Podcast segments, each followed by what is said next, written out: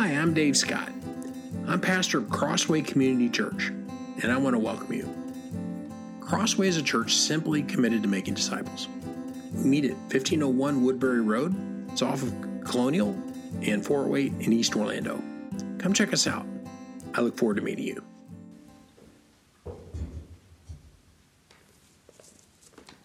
Good morning, everyone.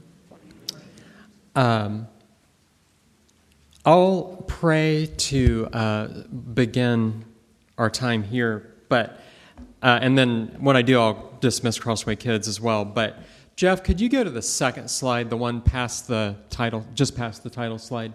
This is the last time I studied the book of John in depth.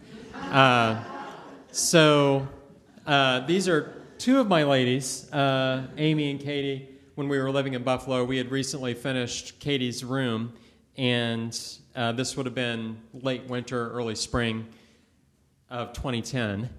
But and then if you can go to the next slide, Jeff.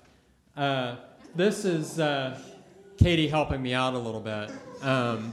And given that we were living in Buffalo, I'm wearing a short sleeve shirt, and by Katie's age, I'm guessing this is maybe John chapter 10 or 11 or so. Summer, sometime in that range. So, just thought those were good reminders of what was going on the last time I studied the book of John in depth. Not that I'm trying to do all this by memory today, so let me pray. I want to include in my prayer the chorus from a song by Mercy Me that was in my head, Word of God Speak. But I'll pray to start our time and then pray to dismiss Crossway Kids. Father God, thank you so much for today. Thank you indeed for your holy and precious word. Thank you for the opportunity that our kids have to be learning about you in a very special way, and pray for Roberta and others as they're with them, that you would speak through them and guide and direct them and help the kids to hear and learn what you would have them do so today. And pray that for us as well, Lord. Do pray, Word of God, speak. Would you pour down like rain, washing our eyes to see your majesty, to be still and know that you're in this place, indwelling each of us who are in you. Please let us stay and rest in your holiness. Word of God, speak. In your son's precious name, amen. Okay, Jeff, you can go back to the title slide now. Thanks. So we're continuing on with our study of John, the series being titled Believe and Live. And the particular title of this one, I Am the Living Water.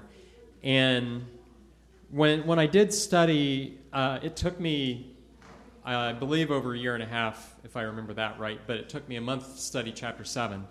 That I only say that to give you an idea of how much is in here. That was just personally how I went about it. But it's all one big scene. We're not going to cover all 52 verses, so I would encourage you to read it on your own, all of it. Maybe even dive a little bit deeper if you get the opportunity for anything the Lord might have for you there. So I'm going to attempt to hit on different verses and passages, spending a little more time in some of them and skipping others. Also be touching on some verses in the chapter that weren't read earlier, but the ones that were read, I thought, captured the essence of the points that we want to most emphasize this morning. So in chapter 6, we saw that Jesus is the bread of life, and now in chapter 7, we'll see him as the living water, which we also saw him, heard him referred to as in chapter 4 of John. And between chapter 6 and 7, scholars basically, there's a consensus that they believe there was about a 6-month break in between those two chapters. So just to give you an idea. To give you more of the background and the context, almost all of chapter 7 takes place at the Feast of Booths, or the Feast of Tabernacles, as it's sometimes known. especially in that day, to commemorate God's protection of and provision for his people during the 40 years they were in the desert after they escaped Egypt. It was a feast held at the time of produce harvesting, so the produce would be gathered and the people would build shelters or booths made of the branches and boughs of trees. So this, of course, is a modern-day version, but the general structure is really, I imagine, similar as far as what the Bible describes as well. Some other versions might be a much bigger booth to accommodate one very long table, and there would often also be, and you might be able to barely see it here, but also lights decorating the booth. So that gives you an idea of what we're talking about here. So the details of this and God's institution of it are in Leviticus 23 and Deuteronomy 16, and it's mentioned in multiple other places as well. There were originally 3 different feasts instituted in the Old Testament.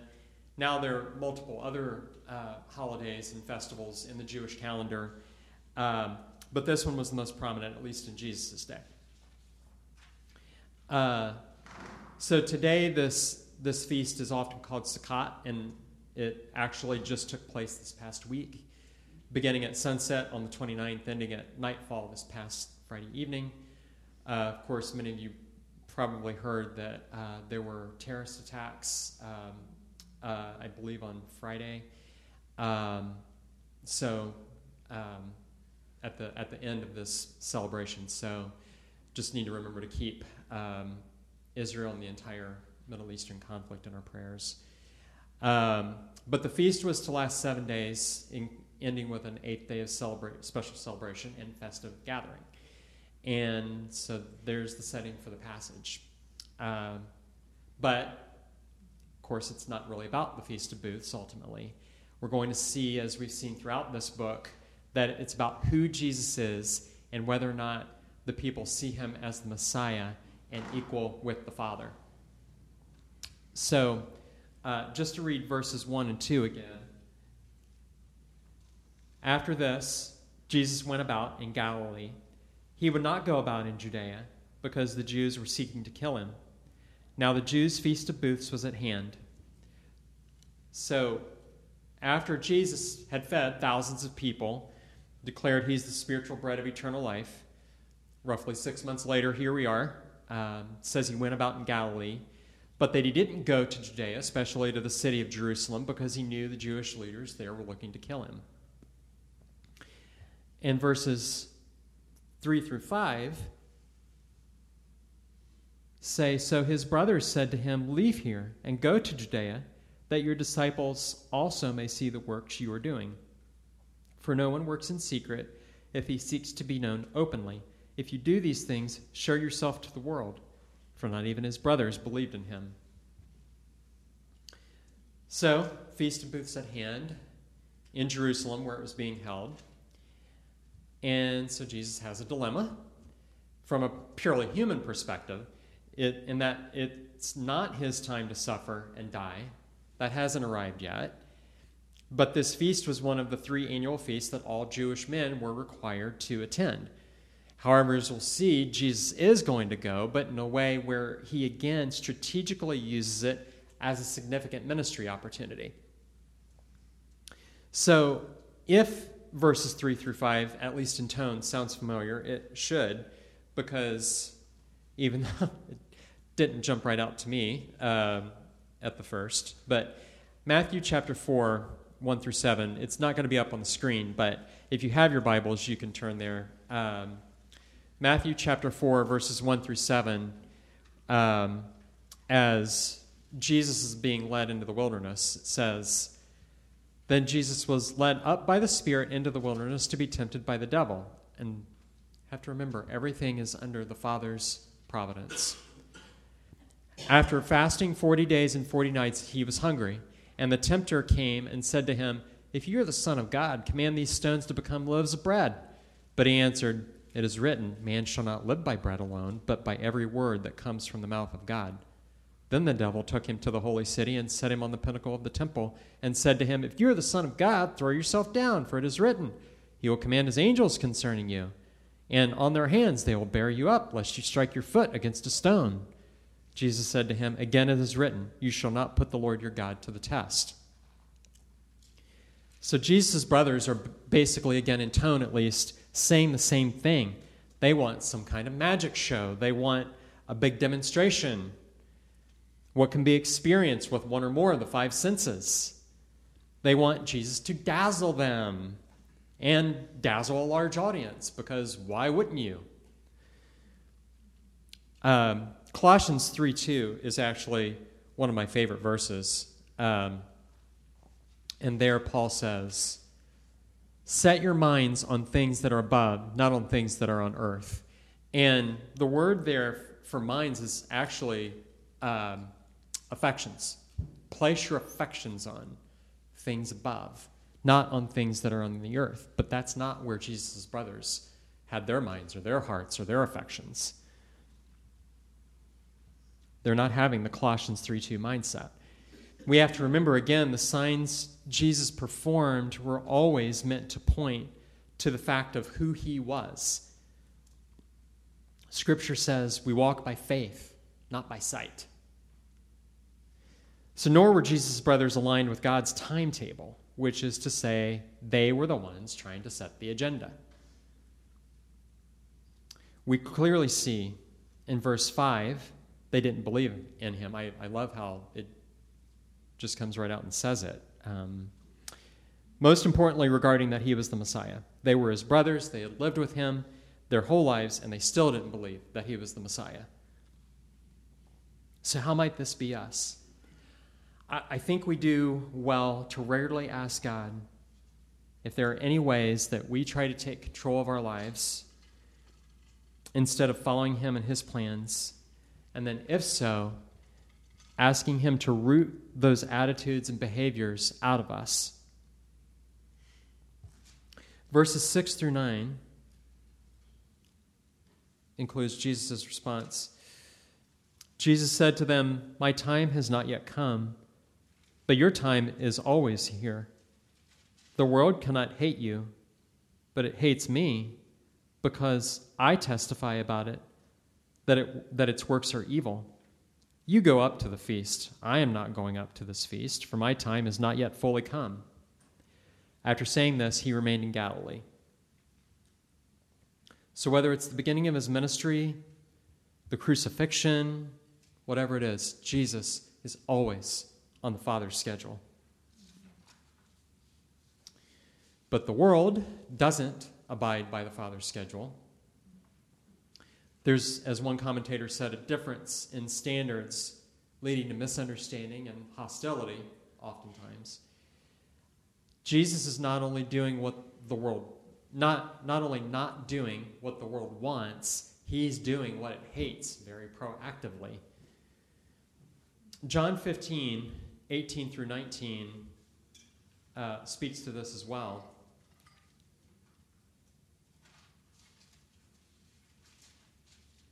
Jesus says, If the world hates you, know that it has hated me before it hated you. If you were of the world would love you as its own. But because you are not of the world, I chose you out of the world. Therefore, the world hates you. 2 Corinthians 14 through 16. It's another one I gravitate to. 2 Corinthians 2, 14 through 16, Paul says, But thanks be to God, who in Christ always leads us in triumphal procession, and through us spreads the fragrance of the knowledge of him everywhere. For we are the aroma of Christ to God among those who are being saved and among those who are perishing. To one a fragrance from death to death, to the other a fragrance from life to life. Who is sufficient for these things?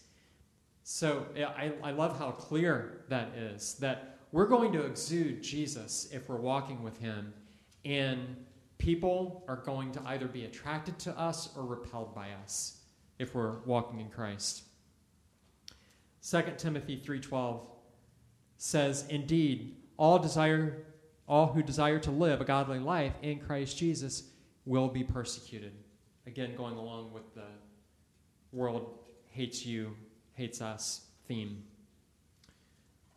And we also need to add here that one's identity, ultimate identity, is either in Christ or in something else or someone else. But it can't be both at the same time. It never is. They are inherently mutually exclusive. Verses 10 through 13 of John 7. As I flip back. But after his brothers had gone up to the feast, then he also went up, not publicly, but in private, as his brothers were wanting him to do. The Jews were looking for him at the feast and saying, "Where is he?" And there was much muttering about him among the people, while some said, "He is a good man." Others said, "No, he is leading the people astray." Yet for fear of the Jews, no one spoke openly of him.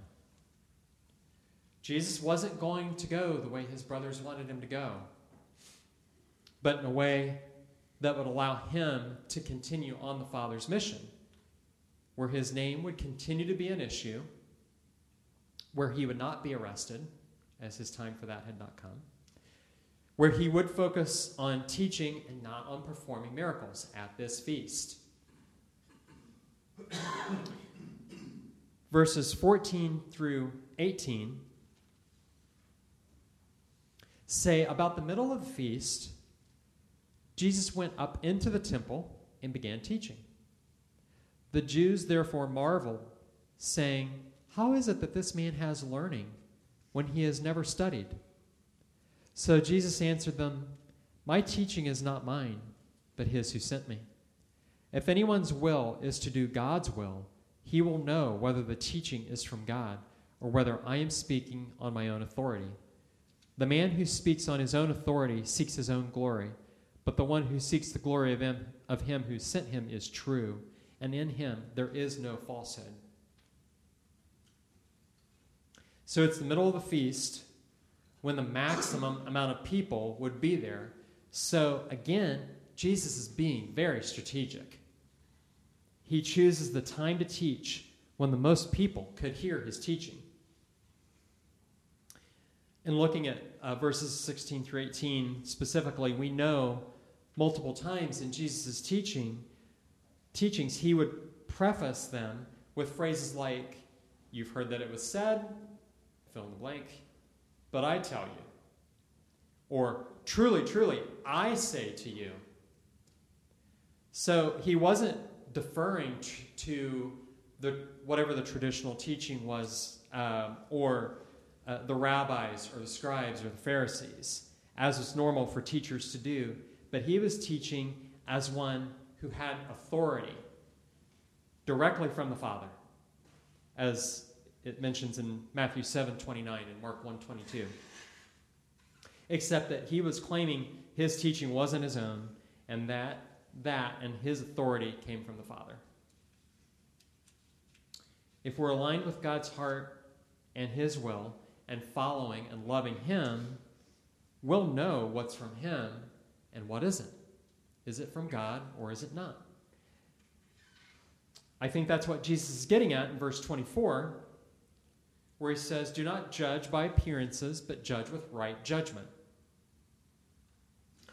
What's the filter, the framework through which they're thinking? Is it all the various laws that they added that God never said, such as there was to be no help given to anyone on the Sabbath? Something they kept coming after Jesus about.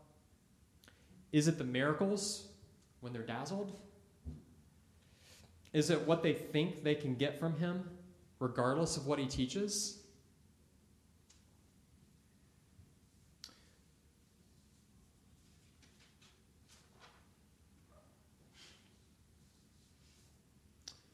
What are our motives with Jesus or in living the Christian life? Is it these things, or do we pursue him as our first love, as it says in Revelation 5:7?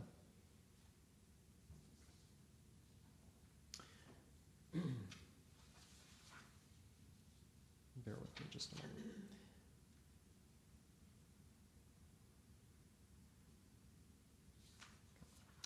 John 5:30.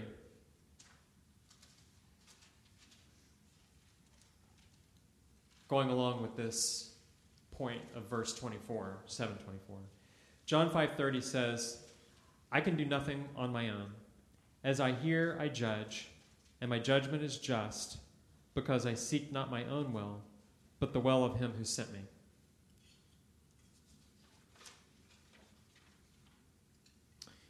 Proverbs 3, 5 through 6.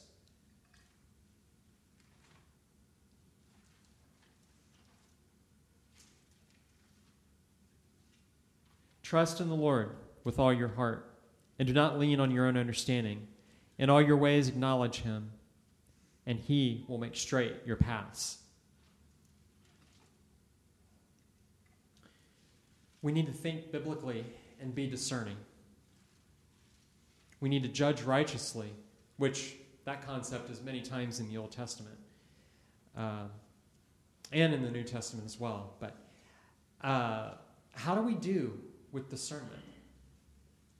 Do we hear something on the news or something directed to us saying, here's what you need to do? Or have that directed toward us and take it at face value without asking any questions? Or do we seek the Lord and ask him for wisdom, discernment, and guidance? Do we ask him to help us use our God-given sound minds to filter what we hear and see to know if it conforms to his word and his character? If we're pursuing Jesus as our first love, not perfectly, which isn't possible in this life, but pursuing him nonetheless in that way, we're going to rightly apply verse 24.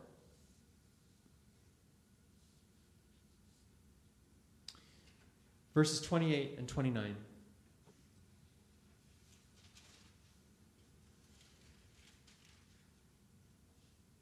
So Jesus proclaimed, as he taught in the temple. I have to say, I think it's fascinating that he's looking to not be arrested. Of course, God's sovereignty is over this, him not being arrested. But he's in the temple. He's very public at that moment. And yet, it's like there's got to be people being captivated by his teaching with all sorts of various responses, I'm sure. But as we're seeing here. So Jesus proclaimed as he taught in the temple, you know me, and you know where I come from. But I have not come of my own accord. He who sent me is true, and him you do not know. I know him, for I come from him, and he sent me. So Jesus builds on that argument, basically saying they need to know he's equal with and has been sent by the Father, even as they had thought they knew all about where he had come from. The people are questioning where he comes from a human perspective. He's wanting to get across the fact that he's God, that he's equal with the Father, and has been sent by the Father. Verses 37 through 39. On the last day of the feast, the great day, Jesus stood up and cried out, If anyone thirsts, let him come to me and drink. Whoever believes in me, as the scripture has said, out of his heart will flow rivers of living water. Now this he said about the Spirit, whom those who believed in him were to receive, for as yet the Spirit had not been given, because Jesus was not yet glorified. So it's another drink metaphor, just as we saw in John 6, among other metaphors. But we're here on the feast's last day. Again, strategy being employed. It's like, you got to love how Jesus is practical in all the best senses. But still, on the feast's last day, a water ritual that included an offering would be connected with the need for rain the following year. And Isaiah 12:3 actually speaks to this, or alludes to it, at least. With joy, you will draw water from the wells of salvation. Verse 37 of John 7 is a gospel invitation. One commentator interprets what Jesus is describing here as, quote, a trusting, ongoing personal relationship with him, not just mere intellectual assent, but a wholehearted personal involvement and participation. So when Jesus says Scripture in verse 38, he's not talking about a specific verse or passage per se, but the collective point that he's making here that we find in multiple verses and passages in the Old Testament. So I had already mentioned Isaiah, but Isaiah again, chapter 55, verse 1, says, "Come, everyone who thirsts, come to the waters. And he who has no money, come, buy and eat. Come, buy wine and milk without money and without price." I love how often you see in the New Testament how, whether it's Jesus or other New Testament authors or speakers, they're using the Old Testament to make a point. Even if they're not always directly quoting it, a lot of times they're at least alluding to it, and it's fascinating and connects the whole Bible together. I love that. But again in Isaiah 58, verse 11, "And the Lord will guide you continually and satisfy your desire in scorched places and make your bones strong. And you shall be like a watered garden, like a spring of water, whose waters do not fail." Proverbs 4:23 talks more about, maybe you could say, application of what happens with this. "Keep your heart with all vigilance, for from it flow the springs of life." And finally, finally in this list of verses that I'm reading, Galatians 5:22 and 23 is a well-known passage when we think about what it means to be keeping in step with the Spirit. It says, "But the fruit of the Spirit is love, joy, peace, patience, kindness, goodness, faithfulness, gentleness, self-control. Against such things there is no law." Which I think it's fascinating, too, that... Whoa. That wasn't supposed to happen. Paul says, against such things there is no law. And Jesus is here going against Jewish leaders in John 7, as, of course, he did most of his earthly life. And he had said, of course, in the Sermon on the Mount, "I came not to abolish the law, but to fulfill it." So I love the wordplay that's going on there. And in the very, very best sense, it's almost as if biblically a can of worms is being opened here in verse 39, because you're going to talk about the Holy Spirit, the third person of the Trinity, and then we just move on.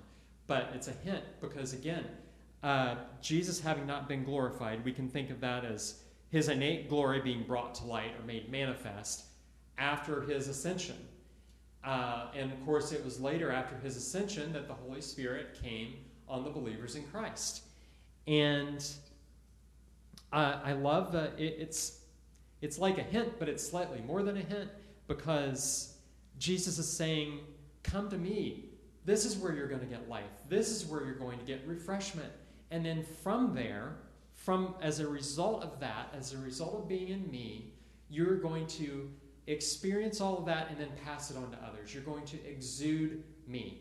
You're going to multiply yourself and multiply your faith if you're abiding in me, which that is going to be my next point. And as we close, it's the one way that I answer how we can do well with this. How can we apply all of this? And one of the things I think of is that we can come to Christ And we can actually be passive about our faith in the sense that we just sort of let life go by, for lack of a better way of putting it. I mean, in general. But if we're proactive about our faith, then we're abiding in Christ. And so John chapter 15, verses 4 and 5 is a passage that comes to mind for this. Jesus says, "Abide in me, and I in you. As the branch cannot bear fruit by itself unless it abides in the vine, neither can you unless you abide in me. I am the vine, you are the branches. Whoever abides in me, and I in him, he it is that bears much fruit. For apart from me, you can do nothing." So I just think some of the primary ways we abide in Christ, it's being in his word, reading through it, studying it, meditating on it. It's constantly, consistently praying with all sorts of different things, requests, the ACTS acronym, adoration, confession, thanksgiving, supplication. It's living in community that we've talked about here this morning, being in fellowship. It's those ways, and then asking God, seeking after him to know the particular ways of how we multiply our faith to others, how we participate in the advancement of the gospel, that we might be directing people to Jesus as the source of the living water. So something we can be praying about for this week and beyond. So let me pray to close us. Father God, thank you so much for your word. Pray that you would allow it to have its effect in our hearts and our lives today, this week, and beyond, and help us to know how we can be reflecting you and directing others to you as the source, as not just the source of living water, which of course you are, but the living water itself, eternally. Thank you so much for that, and help us, please, to keep our eyes fixed on you and to keep in step with your Spirit. In your name, Jesus, amen. Thanks for joining us today and listening to this message from Crossway Community Church. Once again, we meet at 10:45 on Sunday mornings at 1501 Woodbury Road, which is just off Colonial and 408 in East Orlando. Come check us out. I'll see you then.